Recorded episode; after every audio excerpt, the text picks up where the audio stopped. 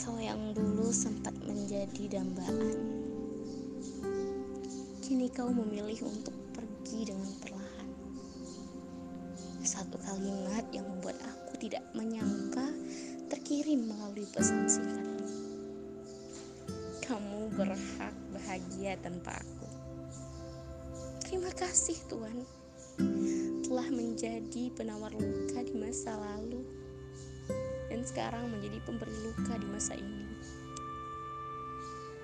Terima kasih sudah menemani hari-hariku, sudah menyayangiku setulus ini, dan terima kasih telah memprioritaskanku di saat semua orang menentang hubungan ini. Semua kenangan yang sempat kita goreskan bersama di lembaran kita masih segar di ingatanku. Semua nestapa rindu masih setia mengganggu hari-hari. Apakah kamu juga rasa?